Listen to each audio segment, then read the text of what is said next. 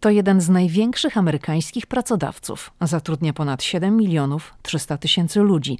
Ma największą w całych Stanach sieć detaliczną, ponad 34 tysiące punktów, więcej niż Starbucks czy McDonald's. Może pochwalić się jedną z największych cywilnych flot na świecie ponad 230 tysięcy pojazdów. To amerykańska poczta i o pracy na poczcie dziś będziemy rozmawiać z Kasią Wiszniewski, która pracuje na poczcie na Bronxie w Nowym Jorku.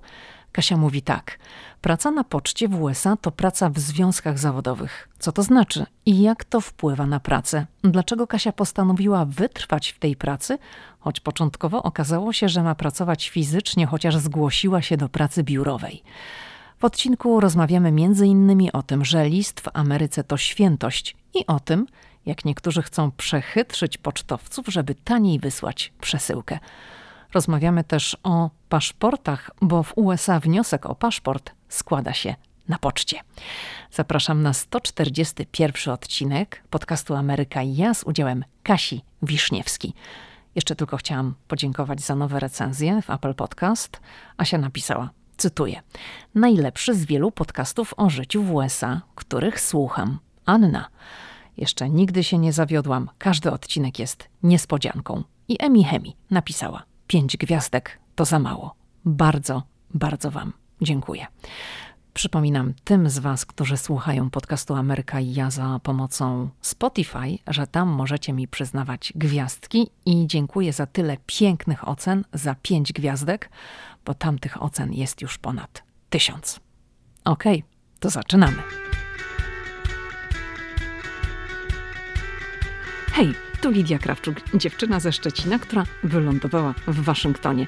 Ameryka mnie fascynuje, żyję w niej od ponad dekady i cały czas ją odkrywam. Podróż do Stanów Zjednoczonych była zawsze moim marzeniem. Nie sądziłam jednak, że w Ameryce kiedyś zamieszkam.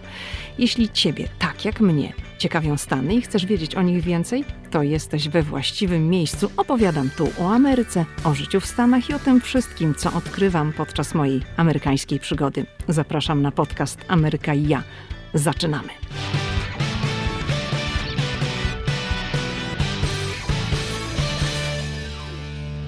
Cześć Kasiu, witam Cię w moim podcaście Ameryka i ja.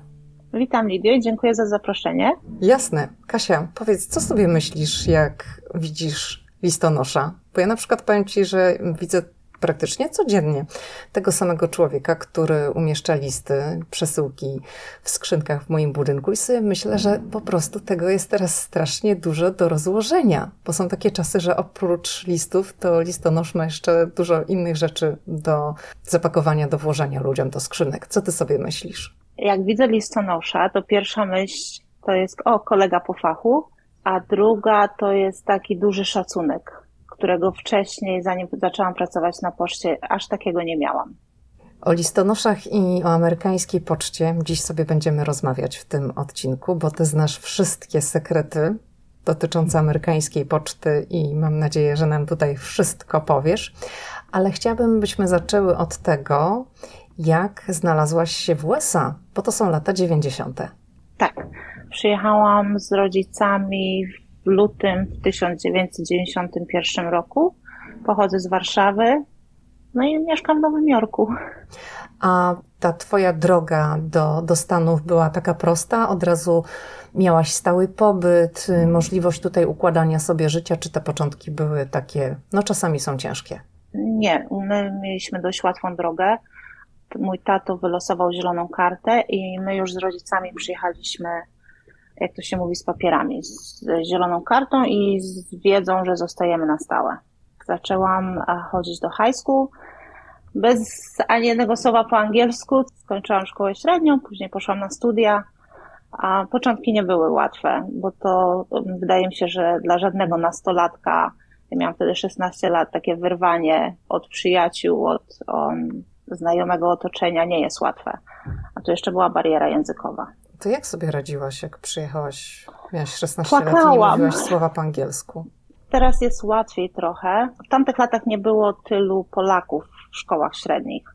A ja pamiętam, ze mną było około może 10 osób, może 15 w szkole, która liczyła ponad 1000 uczniów. Więc te przyjaźnie się zawiązywały dość szybko.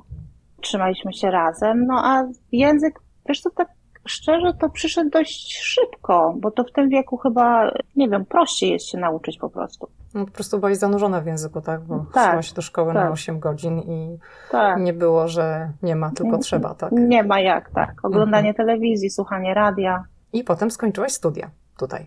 Później skończyłam studia z Business Administration.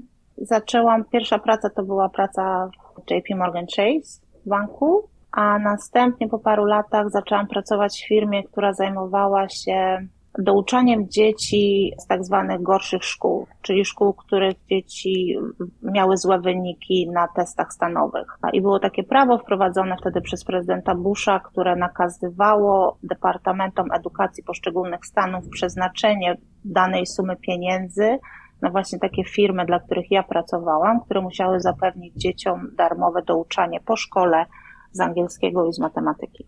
I ja pracowałam tam około 10 lat, to była praca bardziej biurowa. Później po zmianie administracji to prawo zostało jakby tak troszeczkę rozluzowane i takie firmy jak moja mm, zaczęły tracić po prostu miejsce bytu. I wtedy przyszła decyzja o poczcie.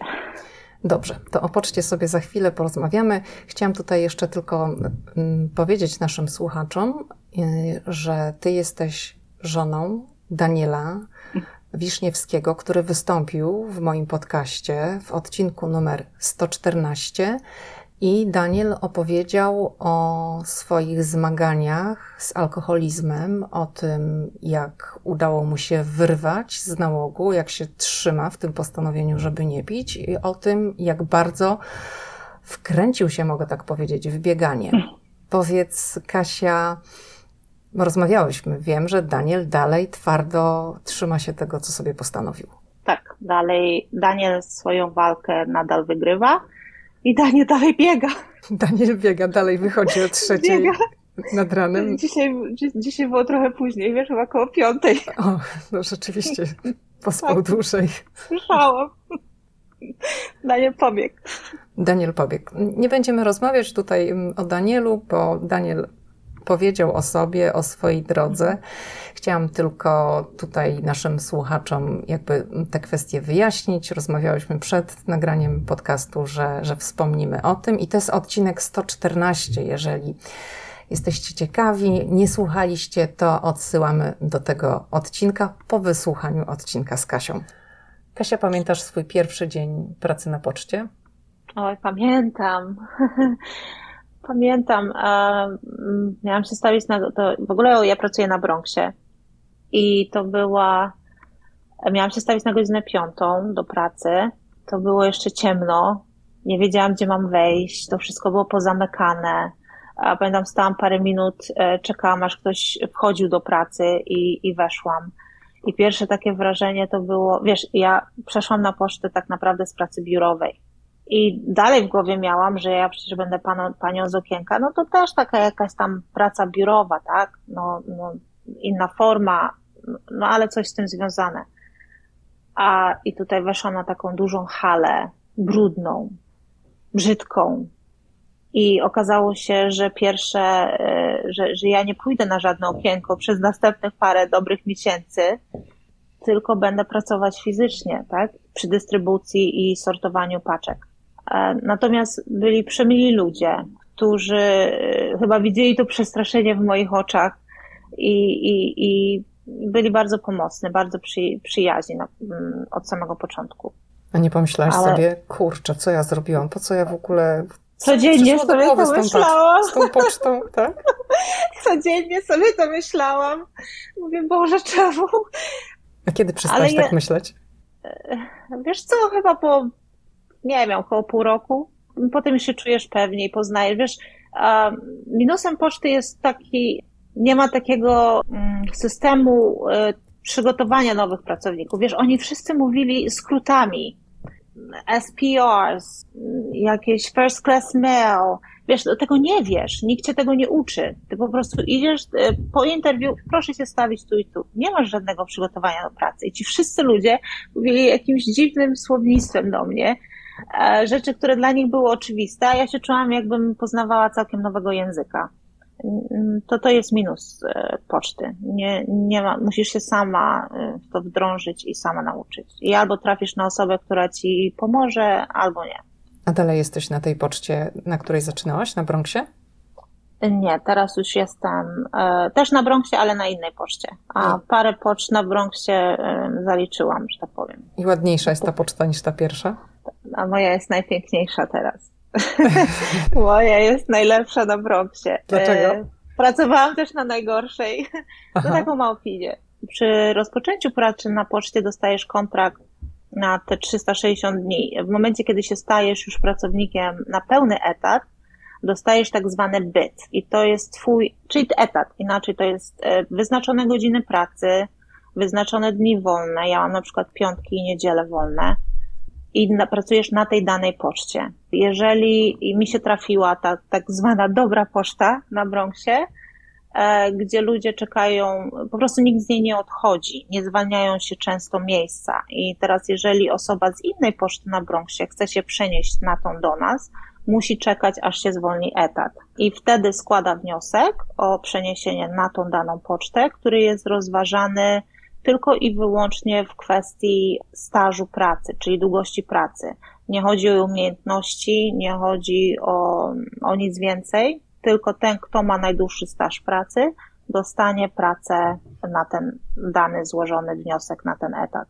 A powiedz, czy klient poczty na Bronxie Twojej poczty. Rozmawiajmy o Twojej poczcie, tak? Bo już nie możesz mhm. mówić za wszystkie urzędy pocztowe w całej Ameryce, ale na Twojej poczcie to jest klient spokojny czy awanturujący się? U mnie jest spokojny. Na poczcie, y, na jednej z poczt, których byłam, na Bronxie, która znowu ma opinię jednej, niestety z najgorszych, często y, jest pokazywana nawet y, w telewizji lokalnej. Ma tam swoje problemy. No, Mm, myślę, że tam też chodzi o miejsce, w którym się znajduje, bo znajduje się zaraz obok kliniki metadonu um, dla narkomanów um, i biur socjalnych. To chyba wpływa na to, kto tam przychodzi. Potrafiliśmy być um, opluci.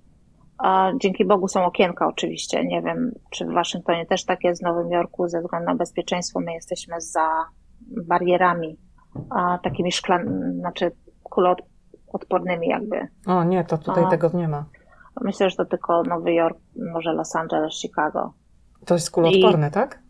Kuloodporne, tak. Mhm. Czyli żeby mi podać paczkę, musisz ją włożyć, musisz podnieść um, tak jakby taką szybkę do góry, potem ją zamknąć, żebym ja mogła otworzyć ze swojej strony. Nie ma takiego kontaktu bezpośredniego z klientem, więc były próby oplucia, rzucano nas, um, w okienka różnymi rzeczami.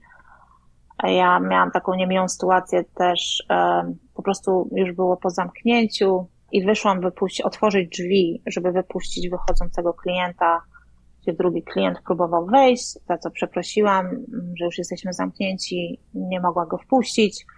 On był centymetry od mojej twarzy, kiedy zaczął e, wyzywać, grozić. Mi się udało zamknąć te drzwi i wejść z powrotem do środka. To był dość młody chłopak, tak jakby oprzedł pocztę z, z drugiej strony, tam gdzie ciężarówki wjeżdżają i wszedł na teren poczty i zaczął mi po prostu grozić.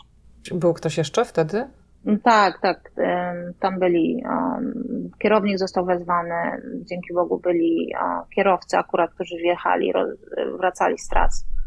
To była osoba, która akurat mieszkała naprzeciwko w budynku poczty. Mm, oni go znali, wiedzieli, kto to jest. Policja przyjechała, był raport złożony. Wiesz, takie dość niemiłe, bo to było na zasadzie, tam krzyczał, że ja ciebie nie skrzywdzę, ale, ale wiem, czym jeździsz, wiem, jak wyglądasz, tak? Potem odprowadzali mnie przez jakiś czas zawsze, mm, wiesz, do samochodu, ktoś ze mną chodził. No, takie dość niemiłe sytuacje.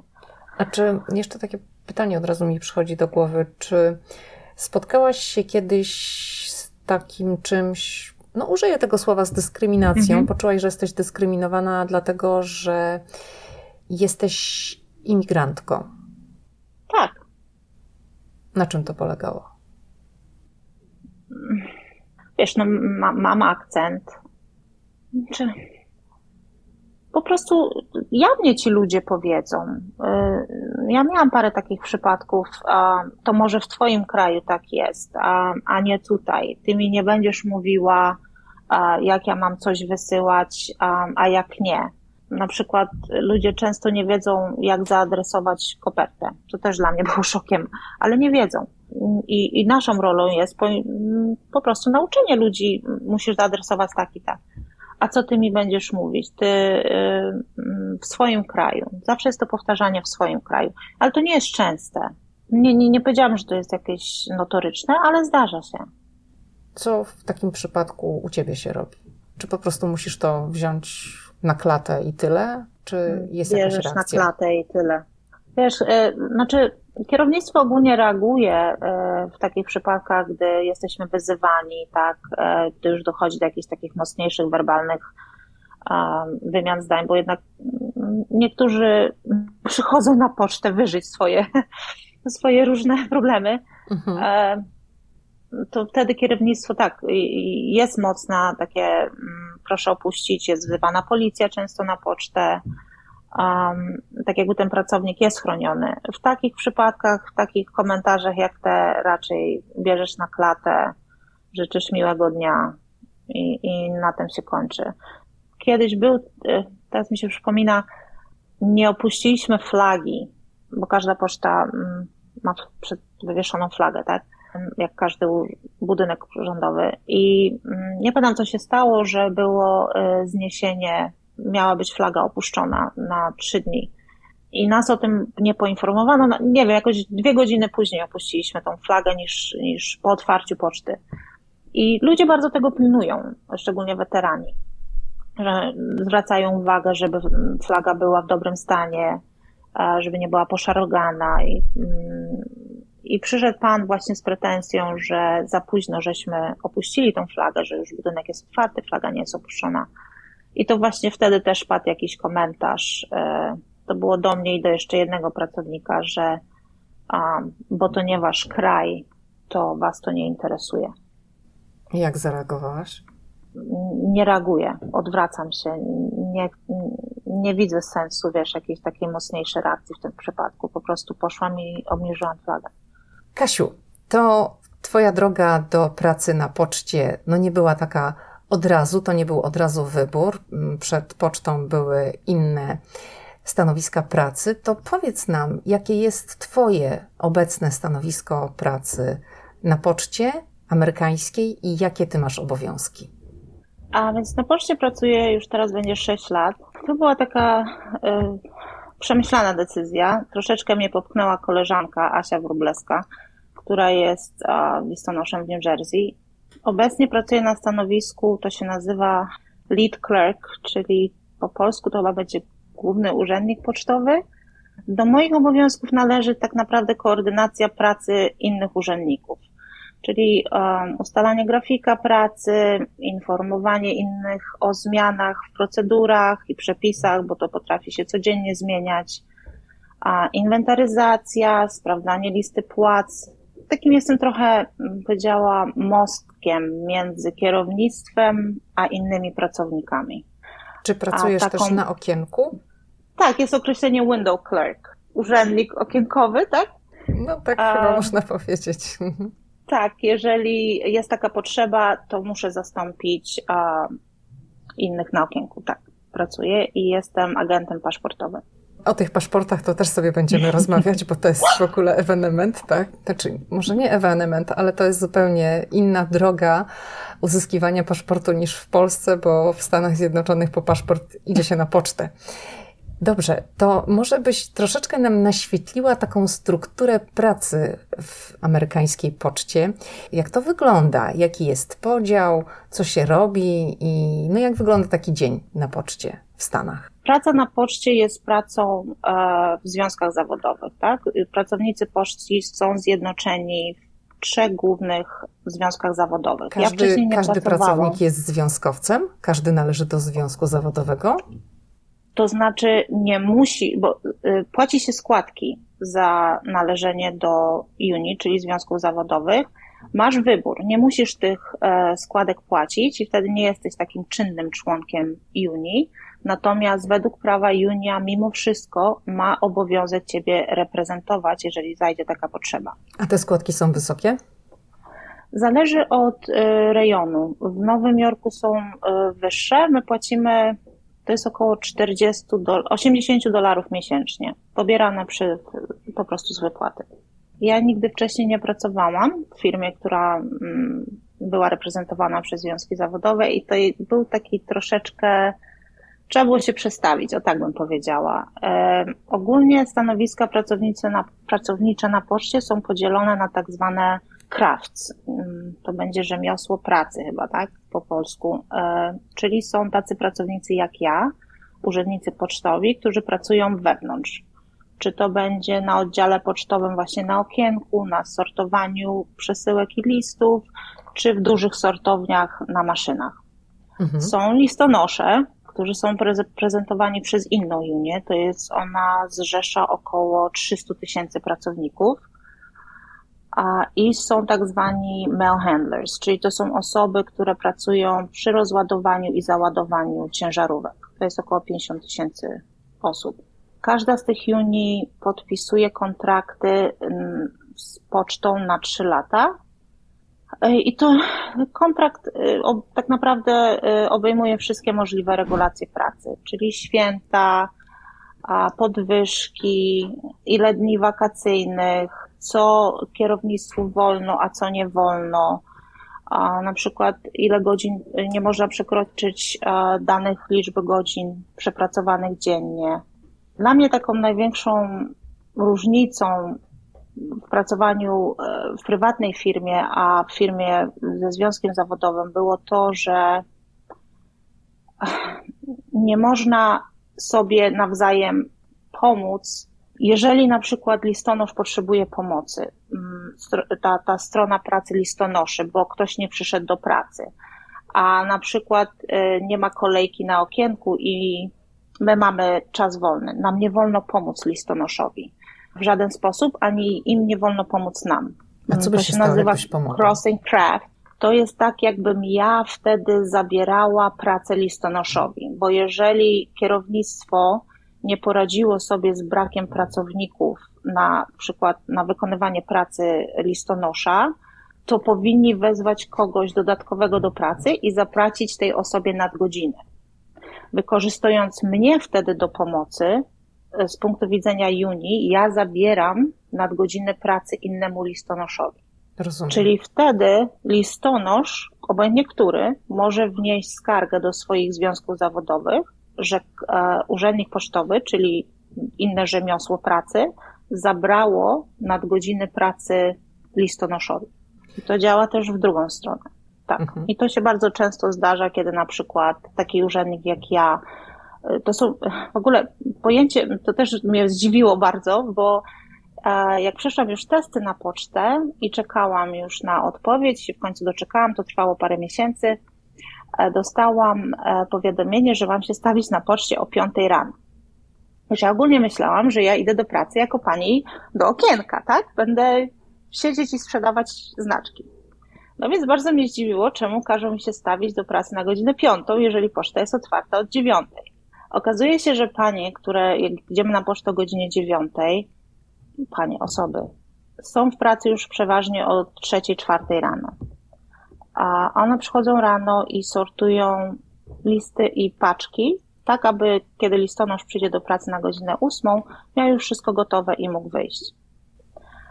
Czyli nie ma do tego zatrudnionych dodatkowych osób? To robią... Nie. To nie ma osób pracujących z tyłu, to jest po prostu listonosz, jest do dostarczania. Urzędnik pocztowy jest właśnie do pracy na okienko, a wcześniej do dystrybucji i sortowania listów i paczek. To ile trwa taka zmiana? Bo jeżeli o dziewiątej taka osoba siada, kobieta czy mężczyzna przy okienku pocztowym i przychodzi do pracy o trzeciej nad ranem, to do której pracuje? Zmiana jest 8 godzin plus e, godzina niepłatnego e, lunchu. Czyli w sumie jesteś w pracy 9 godzin. Osoba, która przychodzi o trzeciej, powinna skończyć pracę o godzinie 12. I wtedy przychodzi tak, to jest po prostu dwie osoby na przykład przyjdą na czwartą, następne dwie na piątą, jedna przyjdzie na szóstą, plus są e, osoby, które zaczynają pracę od godziny przykładowo 8.45 i rzeczywiście one pracują wtedy głównie na okienku, chyba że jest potrzeba i, i wtedy mm, tak jakby zajmują się dystrybucją paczek już na następny dzień. Jest grafik, a z tym, że jak się zaczyna pracę na poczcie, to jest tak pierwsze dwa lata z życia wyjęte. E, Daniel ma nawet taką koszulkę z napisem mm, tak moja żona jest prawdziwa, nie, nie jest e, wymyślona, tak moja żona pracuje na poczcie. To znaczy, że cię po prostu w domu cały czas nie było. Mnie nie ma. Mnie nie było. Dwa lata. Nie dostajesz pracy na poczcie tak jakby na e, pełny etat, taki regularny etat. Na początku jesteś tak zwanym pracownikiem, to się nazywa Postal Supporting Employee, PSE. Czyli dostajesz e, pracę na 360 dni z przymusową pięciodniową przerwą pod koniec, przy końcu kontraktu. I wtedy poczta może cię na nowo przedłużyć ci kontrakt na następne 360 dni lub po prostu zwolnić. Jesteś reprezentowany przez związki zawodowe w tym okresie, ale nie masz pełnych gwarancji, nie masz tak jakby wszystkich praw gwarantowanych przez kontrakt ze związkami zawodowymi a pocztą. Czyli poczta może e, wymagać pracy od ciebie w każdą niedzielę, w każde święta, nie masz ustalonego grafiku pracy, Możesz pracować, y, mój rekord jest 37 dni pod rząd bez dnia wolnego. A to nie jest nie niezgodne muszą, z kodeksem pracy? Nie. Możesz pracować po 12 godzin, muszą ci dać przerwę tam w pewnym okresie już, y, znaczy godzinową. A nie masz ustalonego żadnego grafiku pracy. Ja potrafiłam pracować jednego dnia, załóżmy od drugiej po południu do dziewiątej wieczorem i przyjść na następny dzień na czwartą rano i pracować do drugiej. Każdego dnia to się zmienia. Jesteś takim, taką osobą do załatania tak zwanych dziur na poczcie. Czyli ogólnie robią z tymi pracownikami e, co chcą. To co ciebie trzymało przy poczcie? Nie wiem. Wiesz, bo od razu sobie pomyślałam, że no ale ja wiedziałam, że będą takie albo takie benefity, Jasne. jak przepracuję ileś lat, więc co jest takiego w poczcie amerykańskiej, że jednak chciałaś tam pracować, bo masz wykształcenie, pracowałaś w innych firmach, w bankach, także to nie jest tak, że wiesz, gdzieś tam ta poczta ci się trafiła Jasne. i tak o matko. To znaczy nie, i chciałam, chciałam stabilizacji pracy. Głównym powodem też było to, że poczta, my się chcemy wyprowadzić z Nowego Jorku, taki jest, taki jest plan. I wiadomo, przy każdej przeprowadzce jest to pytanie, no dobrze, czy znajdę pracę w innym stanie, tak? I jak szybko. Poczta gwarantuje to, że mogę się przenieść gdzie chcę, do każdego miejsca w Stanach i tam będzie poczta. To było takim głównym powodem, plus oczywiście benefity, tak? Jest to praca rządowa, federalna, dobre są benefity, powiem. A możesz powiedzieć trochę więcej na tyle, ile chcesz o tych benefitach w kontekście polskiego słuchacza, bo wiesz, no nie do końca ludzie mogą mieć świadomość, co to znaczy tak naprawdę benefit w Stanach Zjednoczonych. E, to znaczy, wiadomo, gwarantowane wakacje. Poczta ma dość sporo y, wakacji, jak w porównaniu do amerykańskiego rynku. Pewnie Na średnio 11 dni, y, tak? Amerykański tak, rynek. Tak. My dostajemy po pierwsze trzy lata mamy dwa tygodnie, po trzech latach to wzrasta do czterech tygodni, a, czyli dość szybko. Mhm. E, I piąty tydzień jest, ale wtedy to już po 15 latach. No to rzeczywiście dużo Sporo. jak na amerykańskie tak, warunki. jak na amerykańskie warunki. A ludzie wykorzystują to?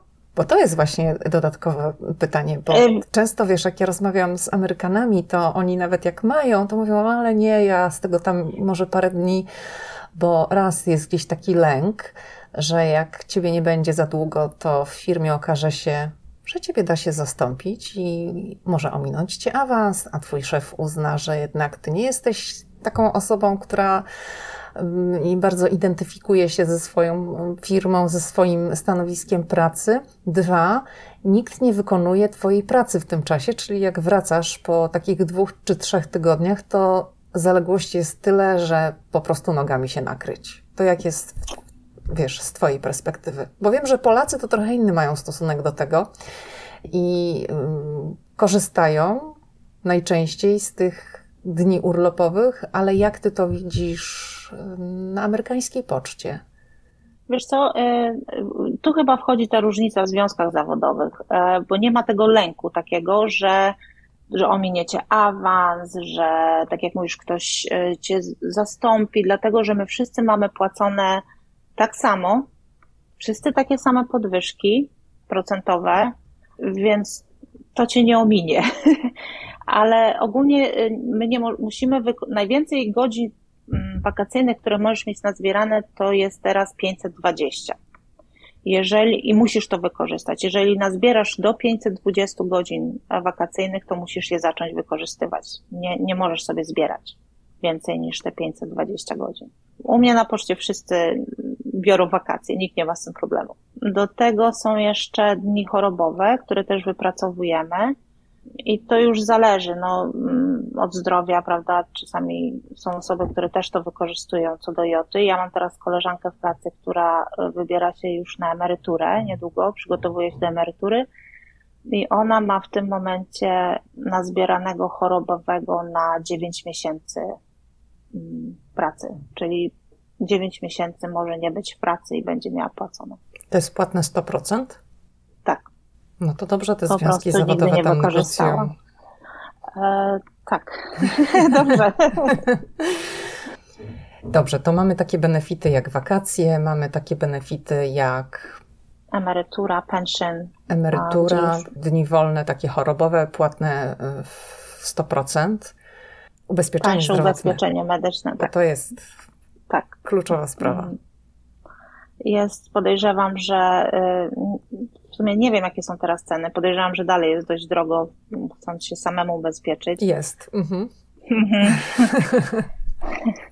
to ja mogę powiedzieć, że mm, płacimy e, za ubezpieczenie rodzinne, nie mamy żadnego deductible, czyli tej mm, no tak, nie, nie ponosicie kosztów swojej własnej tak. kieszeni, tak, nie musicie współpłacić. Mhm. To jest koszt około 350 dolarów miesięcznie. Za całą rodzinę za całą rodzinę. To jest bardzo mało. Mm. Czyli rozumiem, że jak idziesz do lekarza, to rachunki w ogóle ci nie interesują? Czy musisz mm, coś współpłacić?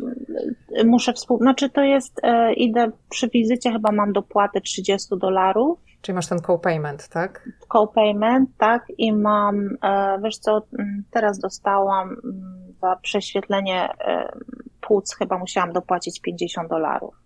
No, czyli to są takie sumy na poziomie kilkudziesięciu dolarów tak, ewentualnie. Tak, nie, mhm. nic większego. Mhm. mhm.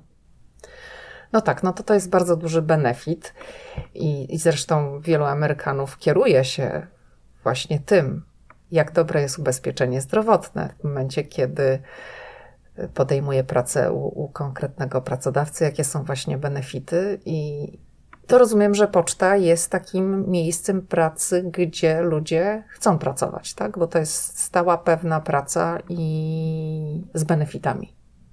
Tak, jeżeli przetrzymają te pierwsze dwa, trzy lata, y, to tak. Dobrze, to powiedz Kasiu jeszcze, jakbyś miała tak porównać amerykańską pocztę, polską pocztę, no bo byłaś, zakładam, parę razy na polskiej poczcie, no zresztą wyjechałaś do Stanów, to byłaś nastolatką, czyli tam pewnie parę razy zajrzałaś na pocztę, może nawet jak jesteś w Polsce, to zaglądasz czasem z ciekawości. Powiedz, jaką widzisz taką zasadniczą różnicę w funkcjonowaniu poczty polskiej i amerykańskiej? Zresztą wydaje mi się, że chyba taką największą różnicą z tego, co wiem, to jest, e, że na polskiej poczcie można zrobić więcej rzeczy, że tak powiem. Bo chyba się przelewa pieniążki na poczcie, tak? E, można zapłacić różne rzeczy. Mhm. U nas tego nie ma. Wiem, że y, Junia stara się o to, żeby wrócić, bo to kiedyś było w małym zakresie, tak zwane postal banking, żeby ludzie mogli, mm, żeby poczta oferowała konta bankowe, trochę na zasadzie Unii kredytowej dla ludzi, którzy nie, mają małe dostępy do, do tanich banków. Czy to przejdzie, nie wiadomo. I wtedy by to też rozszerzyło właśnie na usługi na mm, rozmienianie czeków, na, na zapłacenie, nie wiem, światła, gazu, wody. Miejmy nadzieję, że to przejdzie. Powiedz, Kasiu, jak Twoim zdaniem zmieniła się praca na poczcie z chwilą uruchomienia sklepów internetowych i tych małych biznesów, które korzystają z usług poczty, no po prostu handlując w internecie i potem wysyłając ludziom e, różne rzeczy, ale to też nie tylko tacy indywidualni mali odbiorcy, ale też firmy. Jak to wpłynęło na, na pracę na poczcie? Bo tej pracy jest o wiele więcej. A wiesz co, więcej i mniej. O. E, e, mniej jest listów. No bo wszyscy przeszli na maile, tak? Tak. W pierwszych początkach 2000, tam pierwsza dekada lat 2000, to poczta straciła około 60% listów. I było, wiesz, ja wtedy jeszcze nie pracowałam, ale z tego, co koledzy opowiadają, ciężko było im się przestawić na początku na paczki, bo in, przez internet poczta straciła listy, ale przez internet ludzie zaczęli zamawiać paczki. Więc to im zajęło trochę czasu takie przestawienie się i z punktu technologii, i, punkt, i, i z punktu widzenia pracy na, z listów na paczki. Bo to więcej samochodów, prawda? Mniej listonoszy. No i więcej miejsca A... potrzebne do przechowywania tych wszystkich pudeł. Więcej miejsca, tak. No to niestety nie zawsze się zmieniło. Do torby listonosz sobie nie napakuje. Nie, dlatego listonosz bierze tylko do średnio dwóch funtów ze sobą, a resztę rozwożą kierowcy. I tutaj trzeba było więcej samochodów, tak? Trzeba było więcej kierowców, rozładowanie tego, cała, przestawienie całej sieci jakby dystrybucyjnej z listów na paczki. A poczekaj Kasia, bo ty powiedziałaś, że listonosz nie bierze ze sobą więcej niż dwa funty. Czy to jest kilogram? Średnio. Średnio, mhm. czyli co, w w torbie, w ogóle listonosz jeszcze chodzi z torbą, bo ja to mam taką wizję, wiesz, takiego listonosza z Polski, ma taką torbę listonoszkę i tam zawsze miał dużo listów, co jest oczywiście już utopijnym w ogóle jakimś... Czekaj, wiesz, u nas mają. Bo ja, wiesz, teraz jak widzę tego pana, który u mnie w budynku te listy rozkłada, to on ma tam strasznie dużo różnych skrzynek, sobie to ma swój cały własny system.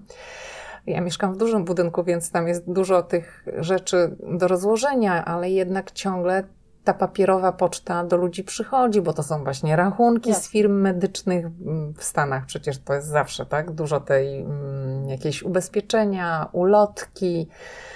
Tego dużo przychodzi i on sobie to, to nie jest taki raczej pan, który przychodzi z torbą, bo tutaj do tego budynku to nie wiem ile musiałby mieć toreb. W każdym razie on sobie to wszystko rozkłada do takich, ma takie plastikowe skrzynki i z tych skrzynek sobie to wszystko gdzieś tam układa. A to też związki zawodowe regulują, że torba listonosza może ważyć więcej niż około funta? Dwóch funtów?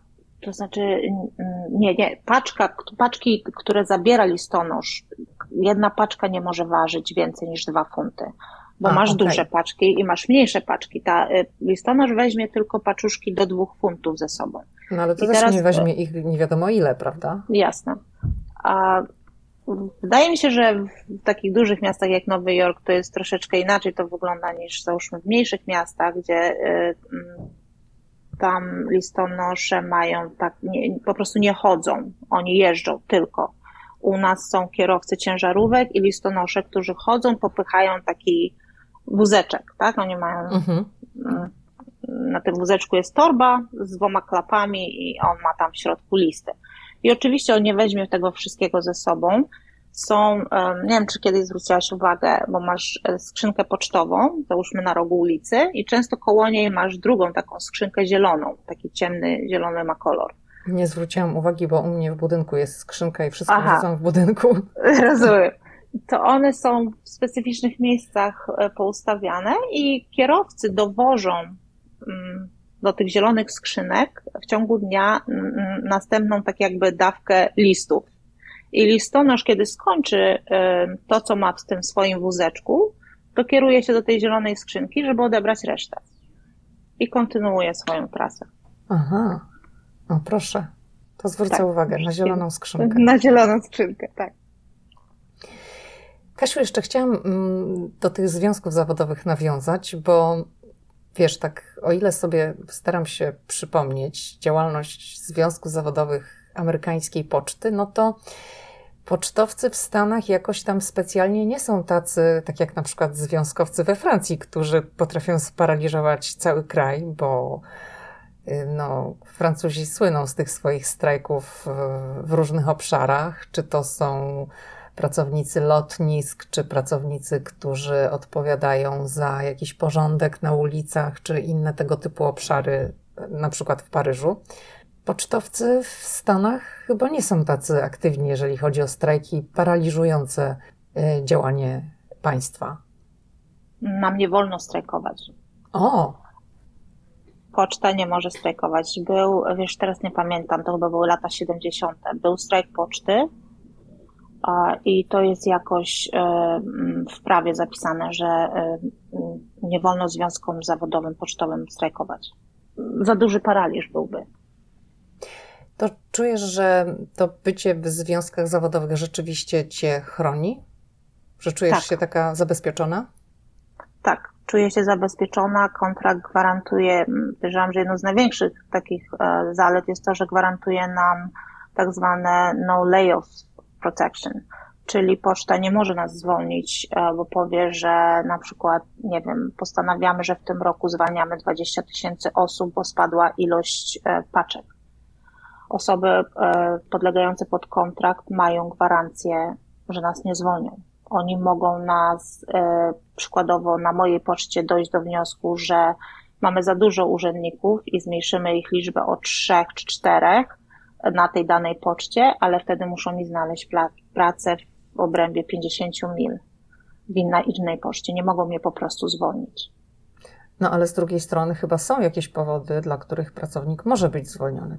Oj tak. E, takim głównym, mm, powiedziałabym, powodem mm, z naszego punktu widzenia to jest e, tak zwane sanctity of the mail, czyli list jest świętość. Każda przesyłka jest świętością chronioną przez konstytucję, czyli pracownikom poczty nie wolno otworzyć, zniszczyć żadnego listu, żadnej przesyłki. Jest to gwarantowane czwartą poprawką do konstytucji bez zgody sądu oczywiście. Jeżeli znam przypadek, znam tą osobę, która została zwolniona za w złości po prostu podarła list. To był dany klient, który ją, ona to w złości zrobiła. Y, po prostu wzięła i podarła list. Y, straciła pracę dość nieprzyjemnie, tam nieprzyjemna sytuacja. W ogóle e, wydaje mi się, ja, ja o tym nie wiedziałam, wiesz, Amerykanie, nie wiem czy tak w Polsce było, szczerze nie pamiętam. Bo pamiętam, jak tutaj przyjechałyśmy, to sąsiadka e, od razu nas uprzedziła, tylko nie zabieraj niczyjej poczty przez przypadek, nawet ze skrzynki, bo to, bo to nie wolno. Nie wyrzucaj listów, nawet jak nie do ciebie, bo to nie wolno. Oddaj listonoszowi. A nie wiem, czy w Polsce też tak było. Nie wiem taka, taki, taki duży szacunek do, do czyjejś innej poczty, że to jest jednak czyjaś prywatność i, i, i z tym trzeba tak troszeczkę ostrożnie. Kasia, to może jeszcze porozmawiajmy chwilę o tych listach wysyłanych do świętego Mikołaja, bo to jest y, taki, powiedziałabym, dość w grudniu, w tym okresie przedświątecznym, spory aspekt amerykańskiej poczty, są też całe zestawy do pisania listów. No to się tak wpisuje w tą kulturę amerykańską. Mhm. Tak, bardzo. Um, Poczta prowadzi taki program już od wielu lat e, zwany Operation Santa. Um, czyli wszystkie listy pisane przez dzieci a, trafiają do specjalnego departamentu, a, gdzie te listy e, są a, część z nich jest e, skanowana, wprowadzana na mm, stronę internetową tego programu. I teraz e, można sobie wejść na tą stronę, przeczytać te listy, wybrać sobie dany list, mm, tak adaptować go i teraz kupić, załóżmy dziecko prosiło, nie wiem, o lalkę Barbie przykładowo, kupić, zakupić te prezenty, zanieść je na pocztę poinformować urzędnika, że jest to taki specjalny kod jest wtedy wysyłany, my go skenujemy. Nadawca nie zna adresu dziecka i tak samo y, dziecko nie zna nadawcy. W tym roku mieliśmy taki przypadek, że w sortowni się pomylono. Z jakiegoś powodu został zwrócony list dziecka napisany do Mikołaja. Z taką, nie wiem, czy się kiedyś e, z tym spotkałaś, jak, czy ci zwrócono kiedyś list, jest na nim taka żółta naklejka Nie, nikt Return to sender. Mhm. No więc wśród nas zostaliśmy strasznie oburzeni tym, że jak to sortownia mogła śmiała zwrócić list do dziecka, które napisało do świętego Mikołaja. Przecież przestanie dziecko wierzyć w świętego Mikołaja. No. E, ponieważ nie było na nim znaczka, wolno nam było go otworzyć. List, który jest wysłany do świętego Mikołaja bez znaczka, możemy otworzyć. Więc my otworzyłyśmy ten list i to była osoba e, mieszkająca praktycznie parę ulic od poczty, dziecko. No więc kupiłyśmy prezenty. Te, które były wymienione w tym liście? Te, które były wymienione w tym liście, tak. Tam, A co sobie dziecko zażyczyło? To dziecko było na etapie Frozen. Aha. E, wszystko było związane z Frozen. E, lalki, ubranka, talerzyki, czekaj, tam była chyba taka mała e, kuchenka, plus książeczki. Mhm. E, takie, nie, nie były to prezenty na zasadzie e, iPhone i tak dalej. Całe szczęście dla Was. Całe szczęście dla nas. I mam gdzieś video nawet z tego listonosz, który obsługuje tą trasę, który dostarcza na tą trasę. Po prostu za, on, listonoszka zabrała te wszystkie prezenty i zaniosła rodzice byli w szoku. Dziewczynka była tak zaskoczona. E, listonoszka ją po, poinformowała, że ponieważ w tym roku, i to już było po świętach, wiesz, i to, był, e, to już było po. Mhm. Dziewczyn, listonoszka jej po prostu powiedziała, że ponieważ w tym roku Santa miał problemy e, z reindeers, to poprosił pocztę o pomoc i troszeczkę prezentów zostało na poczcie i my przepraszamy, że tak późno, ale pomagamy dla świętego Mikołaja. Dziewczynka była w szoku, nie wiedziała co powiedzieć. Ciągle Później rodzice Mikołaja, prawda? Dalej wierzy, tą, tą wiarę podtrzymaliśmy jednak. Później fajnie było, bo rodzice nam wysłali też e, video, jak ta dziewczynka otwierała te, te prezenty, więc mogliśmy zobaczyć radość tego dziecka. Dobrze, Kasiu, to teraz chciałabym, żebyśmy trochę porozmawiały o sekretach poczty. Tu już tam jeden nam zdradziłaś, ale drugą taką rzeczą, która od razu mi przychodzi na myśl, to jest usługa, która nazywa się Media Mail, za pomocą której można na przykład wysłać bardzo tanio za pomocą poczty na przykład książkę. I ja, mówiąc szczerze, przez długi czas nie wiedziałam, że coś takiego istnieje i że książkę można wysłać w Stanach komuś za przysłowiowe grosze albo może centy. Możesz powiedzieć trochę więcej na temat tej właśnie usługi i no jak to działa? A Media Mail jest przeznaczone e, do wysyłki właśnie książek, CDs, DVDs a, i płyt winylowych. Media Mail to jest taki właśnie sekret, bo dużo ludzi o tym nie wie, a to jest fajna opcja, bo tania. Jedyną różnicą e, jest to, że jest to jedyny rodzaj poczty, którą my jako urzędnicy pocztowi mamy prawo otworzenia. Czyli w przeciwieństwie wiedzy. do tego, o czym mówiłaś właśnie wcześniej, że tak, list, że nie wolno. Przesyłka to jest świętość. To wolno. Dlaczego? Bo ludzie oszukują, tak? Bo ludzie oszukują, tak. ludzie oszukują. A często przychodzi klient, e, wiesz, książkę łatwo rozpoznać, tak? Karton książek będzie ciężki. Jedna książka będzie mm, przeważnie prostokątna, twarda więc kiedy widzimy duże pudełko, e, które jest dość lekkie i mm, klient twierdzi, że to są same książki, no to mm, wiadomo, że raczej nie. A karton książek można wysłać? Zapreferowaną taką preferencyjną stawkę, czy to po prostu odnosi się do jednej książki? E, tak, e, możesz wysłać książek ile chcesz. A chodzi tylko o to, żeby w tej paczce, którą nadasz jako media mail, nie było nic innego oprócz książek jeżeli włożysz nawet jedną inną rzecz, nie wiem, wyślesz 10 e, książek i krem do twarzy, to to już nie jest media mail. Czyli wtedy my mamy prawo otworzyć taką paczkę, jeżeli podejrzewamy, że to nie jest media mail, a sprawdzić zawartość. Oczywiście musimy włożyć list, że paczka została otwarta i tam zaznaczamy, czy, czy paczka się kwalifikuje na media mail, czy nie. Jeżeli nie, to dostanie, zostanie na, doliczona opłata, którą zapłaciłabyś płacąc inny, za inny rodzaj przesyłki niż Media Mail. I to czasami jest duża różnica. Ostatnio mieliśmy, to było około 70 dolarów różnicy była duża paczka, która szła z Nowego Jorku do Kalifornii, była ciężka. Rzeczy w środku nie nadawały się, by być nas wysłane jako media mail. Mm, jakie to są różnice w stawce? Bo jak się tak wysyła pojedynczą książkę, no to tam jest 2-3 dolary, tak? Wiesz, cena zależy od tego, od wagi, e, wielkości pudełka i dystansu. Czyli zawsze paczka do Kalifornii, przykładowo z Nowego Jorku, będzie najdroższa. Normalna cena e, first class package, czyli tej najtańszej formy e, oprócz media mail, no, co możesz wysłać wtedy już co chcesz, zaczyna się od 4,5 dolara. Priority mail, czyli szybsza od 8 dolarów. Mieliśmy pana, który po prostu, nie wiem, czy sprzedawał na eBayu.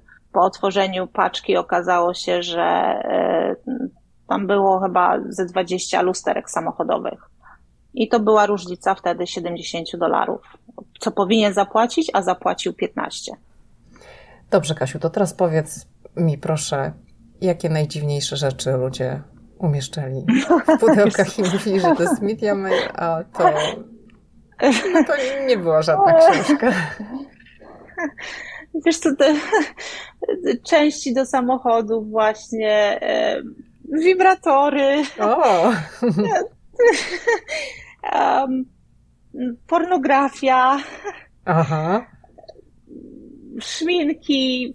Wszystko, wszystko co ci przyjdzie y, do głowy. Czyli Amerykanie kreatywni kreatywni. Wiesz, y, no ludzie sprzedają, wiadomo, każdy, kto, osoba, która się zajmuje sprzedażą y, na, na, przez internet, czegokolwiek, to największym kosztem, podejrzewam, jednym z największych kosztów tego biznesu jest przesyłka.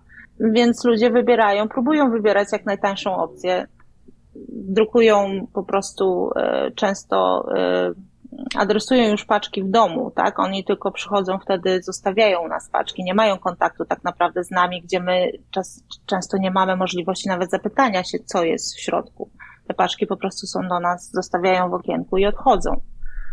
Próbują, tak? A to są nasze pieniążki na emeryturę. Czyli pocztowcy są czujni. Pocztowcy są czujni, tak. I to nie zawsze jest u nas. Te, te paczki są też sprawdzane później w sortowniach. A już tak mówiąc y, poważnie, to czy każda taka przesyłka, która jest wysyłana na preferencyjnych warunkach w ramach tej usługi Media jest sprawdzana, czy nie? Czy nie? Nie, nie, nie wyrywkowo. Powiedziałabym mhm. wyrywkowo. Często się trafi klient, gdzie my paczkę zwrócimy, a potem przychodzi trochę zdenerwowany, ale ja już to robiłem 10 razy. No to 10 razy miałeś farta, a za 11 już nie. Dobrze, to jeszcze. Nie można wysyłać alkoholu, w czego ogóle? nie wiedziałam. W ogóle przez pocztę to jest jeszcze prawo z czasów prohibicji. Um, przez, innych, przez inne firmy tak, FedEx chyba wysyła, UPS wysyła. Poczcie nie wolno um, żadnego alkoholu wysłać przez pocztę. Czego jeszcze nie wiem o poczcie? Nie wolno nam wysłać, e, nie można wysłać lekarstwa, które jest na receptę na przykład. Jeżeli Często się zdarza, ktoś jedzie w odwiedziny do kogoś, zapomina lekarstw, tak, na receptę. I w momencie, kiedy poinformujesz urzędnika, że jest to lekarstwo na receptę, nie wyślesz pocztą. Tylko apteka do apteki lub apteka do konsumenta. Ale jak nie poinformujesz, to wyślesz. No tak. no bo poczta nie może otworzyć przesyłki, tak? Chyba, że to Poczta jest. nie może, chyba, że ma nakaz, tak, sądowy. Czyli e, Wczoraj tak. mieliśmy akurat taki przypadek. E, ktoś zostawił paczkę właśnie już zaadresowaną, z opłatą namieszczoną. E, po prostu zostawił w okienku i my te paczki potem zabieramy do dystrybucji, żeby je przygotować do podróży dalej. I to była dość spora paczka. To była paczka ekspresowa z Nowego Jorku do Kalifornii która miała strasznie silny zapach benzyny. Bardzo silny, tak silny, że musieliśmy ją mm, po pewnym czasie wystawić na zewnątrz, bo mm, nie dało się wytrzymać. Okazało, i nam nie wolno było tego otworzyć. Wiadomo, że jest, aha, bo poczta nie ma swoich samolotów. Paczki podróżują e, pas, samolotami pasażerskimi a więc jest bardzo dużo szkoleń i duże nastawienie na bezpieczeństwo, czego, co nie wolno wysyłać w paczkach, e, co może spowodować pożar, za każdym razem, dlatego jest e, urzędnik pocztowy musi zadać pytanie. Nie wiem, czy zwróciłaś na to uwagę wysyłając. Nawet jak wysyłasz list, czy ta paczka zawiera e, cokolwiek hazmat, czyli coś niebezpiecznego, czy jest rtęć, czy zawiera płyny. No mówiąc szczerze, hmm. nikt mi takich pytań nigdy nie zadawał. To znaczy, w przypadku listu, w przypadku przesyłki jakiejś paczki, no to co jest w środku, ale to tam też na tej deklaracji się wypisuje i należy tam opisać, co jest w środku, no to zawsze, jeżeli coś wysyłałam, a nie, nie mogę powiedzieć, żebym tu wysyłała bardzo dużo przesyłek, kilka razy mi się zdarzyło wysyłać cokolwiek, no to wypełniłam Zwróć uwagę następnym, następnym razem, zanim ci nawet cenę powie, to musi, zanim nam komputer pokaże cokolwiek, cenę nawet, musisz odpowiedzieć na to pytanie. Jeszcze, jeszcze raz powiedz, jakie to jest pytanie? Anything hazardous, liquids, batteries inside. Baterie na przykład też mhm. mogą spowodować pożar. To jest automatyczne, wiesz, może, może po prostu urzędnik za ciebie, czego nie powinien zrobić, podpowiedział. No może, bo jakoś tak nie bardzo Zwróć mi następnym razem uwagę. Ale już dawno niczego nie wysyłam, więc wiesz, mogłoby, może mi się to gdzieś tam mm, zatarło. E, więc wracając do tej wczorajszej paczki, e, nie chcieliśmy tego po prostu puścić dalej, nie możemy otworzyć. Wiadomo, benzyna mm, no, nie jest bezpieczna, zapach był strasznie mocny. Zadzwoniliśmy do, e, do Postal Inspectors, czyli inspektora pocztowego, który skontaktował się z nadawcą. Okazało się, ten pan przyszedł po odbiór tej paczki, okazało się, że to była po prostu część samochodu nie wiem, pewnie znajdowała się gdzieś przy, przy tanku na benzynę i on jej za dobrze nie wyczyścił, dlatego dalej był ten zapach. No i paczka, paczka wróciła do nadawcy, nie, nie poszła dalej. A ludzie wysyłają koguty. Jak koguty żywe? Żywe, koguty, kurczaczki. Um, pamiętam kiedyś wszedłem do pracy na takie piątą. rzeczy wysyłać? Tak, tak. Wszystko możesz i co potem ty tam A... na poczcie słyszysz ko, ko, ko, ko, ko, ko tak? Słuchaj, ja przyszłam do pracy o czwartej rano, pamiętam na samym początku, półprzytomna i byłam sama. Znaczy w tej sekcji byłam sama.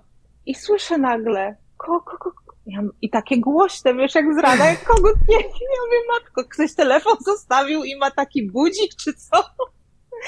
I dużo czasu mi zajęło dojść, że to prawdziwy kogut piękny. Ale on w jakiejś klatce chyba był, tak? Wiesz, to są specjalne takie pudełka y, kartonowe z dziurkami. Ja po prostu nie wiedziałam wtedy jeszcze. A małe kurczaczki ludzie przesyłają, robaki, różne wstrętne robaki. Co jeszcze? Y, no takie dość smutne, y, co po covidzie było tego więcej podczas covidu. Prochy ludzkie. Mhm, o tym od razu pomyślałam, jak zacząłeś mówić. Mhm. Zwłaszcza, że w Stanach nie ma obowiązku pochowania takich prochów, tak? Możesz sobie trzymać na półce, jak tak. chcesz, w pojemniku. Tak, tak. Mm, bardzo dużo ludzi wysyła, domy pogrzebowe wysyłają po prostu też do innych stanów. Um, zawsze jest to takie mm, dość dziwne uczucie, wiesz. Um, kierowcy na przykład wiem, że u nas um, zawsze taką przesyłkę kładą na siedzenie obok siebie i zapinają pasami. A one są jakoś specjalnie przesyłane? Czy jest jakaś procedura, czy to po prostu. Jest, muszą iść przesyłką ekspresową. E, poczta oferuje e, darmowe takie specjalne oznaczone kartony, gdzie jest po prostu napis um, cremated remains, czyli prochy. Więcej informacji jest pobieranych od nadawcy i odbiorcy, żeby był łatwiejszy kontakt w razie potrzeby. Co jeszcze? Um, na przykład nie wiedziałam, um, nie wiem, czy też zwróciłaś na w budynku, to może troszeczkę inaczej, że według prawa żadna inna firma, czyli UPS, FedEx, nie wiem, DHL, nie ma prawa włożenia nic do Twojej skrzynki pocztowej przed domem na przykład. To jest tylko i wyłącznie e, własność poczty. Wszystko inne powinno być e, nie wiem, pod skrzynką, na schodach. Nic innego nie powinno być włożone do środka. I też mieliśmy taką ostatnią sytuację w pracy, bo parę dni temu przyszła bardzo zdenerwowana kobieta, która od razu poprosiła o kierownika. Zaistniała taka sytuacja, że sąsiadka upiekła jej ciasteczka i włożyła jej te ciasteczka do skrzynki pocztowej. Po czym listonosz przyszedł i pomyślał, że są to ciasteczka dla niego. I zabrał te ciasteczka. I jest jak. I, pani, I. A pani była bardzo zdenerwowana i domagała się oficjalnych przeprosin od poczty za zjedzenie ciasteczek przez listonosza. No, no i poczta przepraszała. Dała jej poczta jakieś ciasteczka na to, na pocieszenie? E, wiesz co, nie wiem, chyba listonosz coś tam sam od siebie pani e, zwrócił, ale oni są po prostu przyzwyczajeni do tego. Bardzo często ludzie zostawiają dla listonoszy właśnie wodę, e, ciastka, więc to było, ponieważ my wiemy, że to jest tylko przeznaczone tak jakby do komunikacji między nami a adresatem, więc on po prostu pomyślał, że pani zostawiła mu ciasteczka. No i pani się zdenerwowała. A powiedz Kasiu, bo to właśnie mnie tak zastanowiło, bo powiedziałaś, że skrzynka jest własnością poczty i że UPS czy tam FedEx nie może niczego włożyć do skrzynki. Nie powinien, tak. Ale poczekaj, przecież taką skrzynkę, jeżeli masz dom, to ty sobie instalujesz. To jest twoja skrzynka, a nie poczty skrzynka. E, twoja, ale to jest jakoś regulowane prawem, że, że to jest post office box to, to jest przeznaczone do. Ale ty płacisz za tę skrzynkę, ty ją kupujesz. No, no, ty ją kupujesz, zgadza się. No właśnie. ale z przeznaczeniem dla poczty. No ale ja mogę mieć swoją skrzynkę i chcę, żeby wszyscy mi tam wkładali rzeczy, które są dla mnie. Czyli, hmm. czyli nie może, tak? Jak? Nie może, nie może.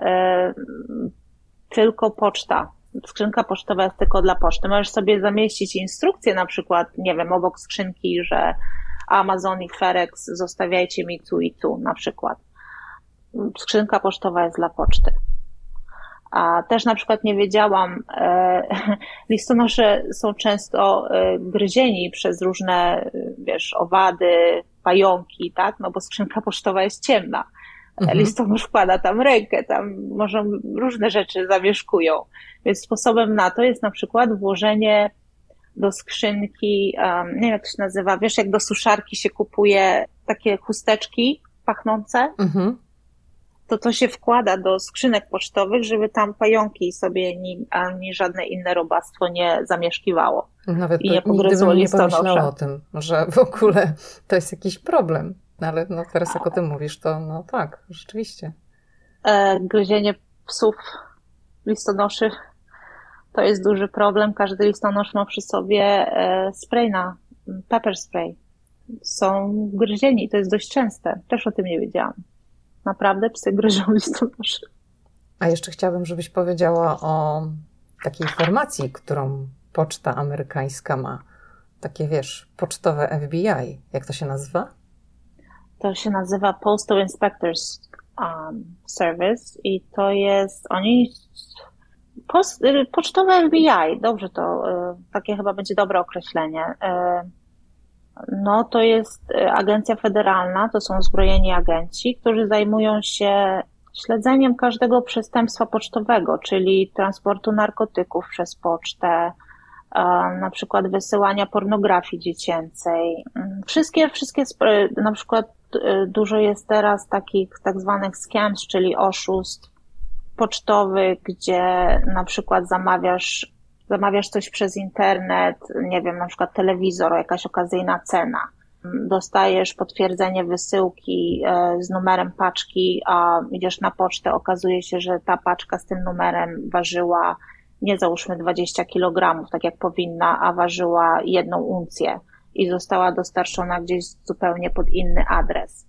I to, um, oni się właśnie to, takimi oszustwami się zajmują Postal Inspectors, plus również kradzieżą na poczcie. Pracownicy poczty też potrafią kraść, tak?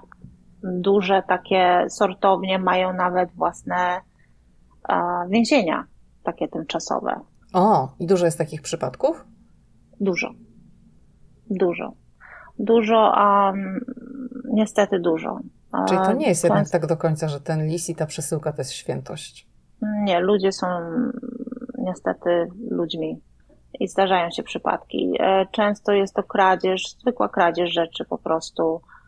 Um, niestety jest to, nie wiem, czy kiedykolwiek operowałaś e, many orderami.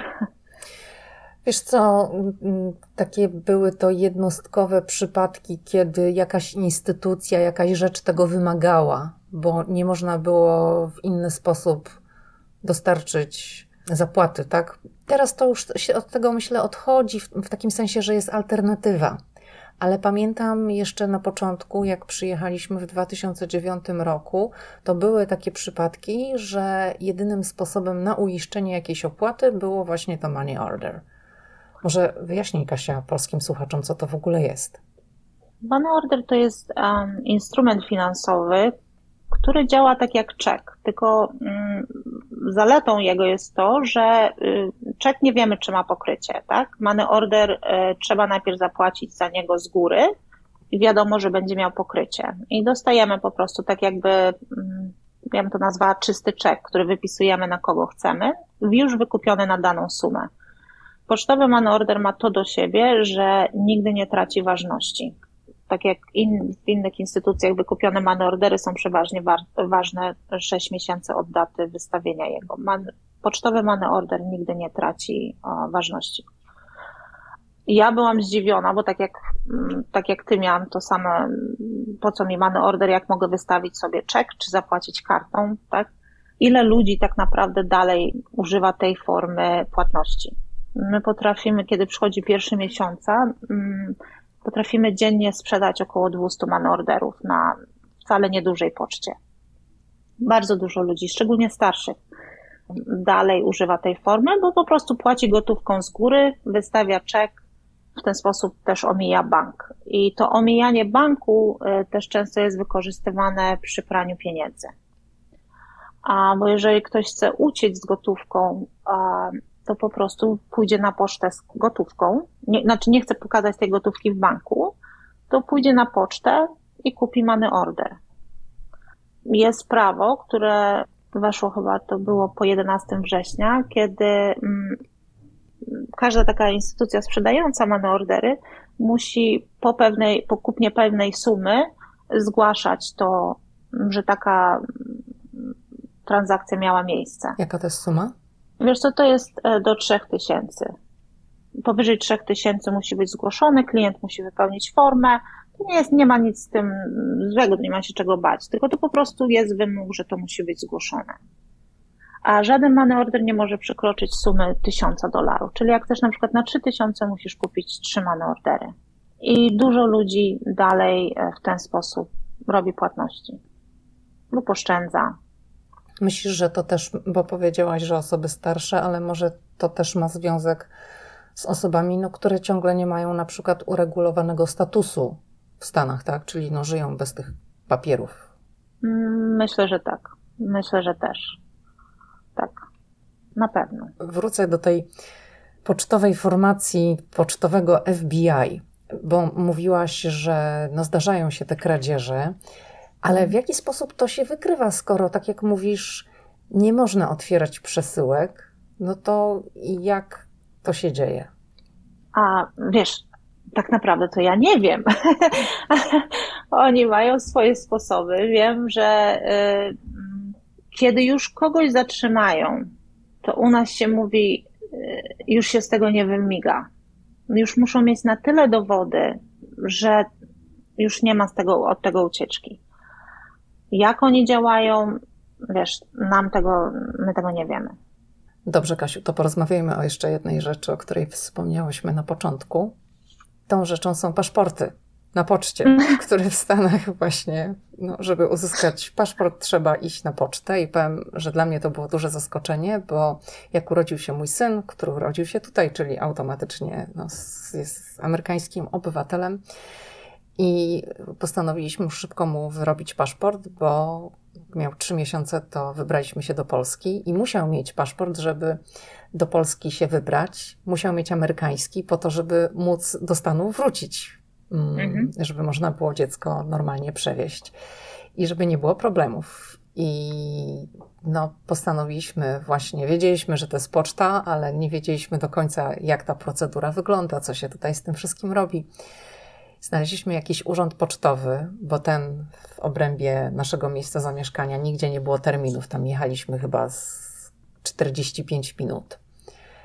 I to, co mnie zaskoczyło, wypełniliśmy te wszystkie formularze, dokumenty, które trzeba było. No to wiadomo, wszędzie jest jakiś ten proces, który musisz przejść. Ale to, co mnie zaskoczyło, to ten urzędnik pocztowy kazał nam, mojemu mężowi i mi stanąć, wyciągnąć, unieść prawe dłonie do góry i nie wiem, czy to jest właściwe słowo, powiedzieć ślubować albo przyrzekać, że wszystkie tak. informacje, które zamieściliśmy w aplikacji są prawdziwe i że poświadczamy, że to jest prawda i że nie skłamaliśmy w żadnej tam kwestii.